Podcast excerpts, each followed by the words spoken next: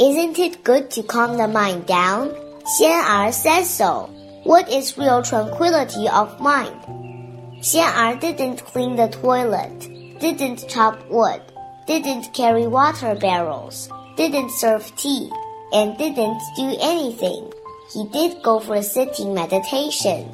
Shifu sent Jian Yi to get Xian Er and asked him why he didn't do his duties. Xian Er said, I want to calm my mind.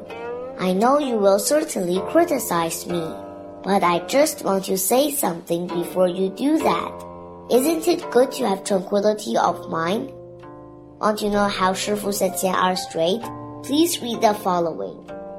Below are quoted from my Shifu's new book, Say Good Things, Master Xue Cheng's insight on the path to speaking like a Buddha.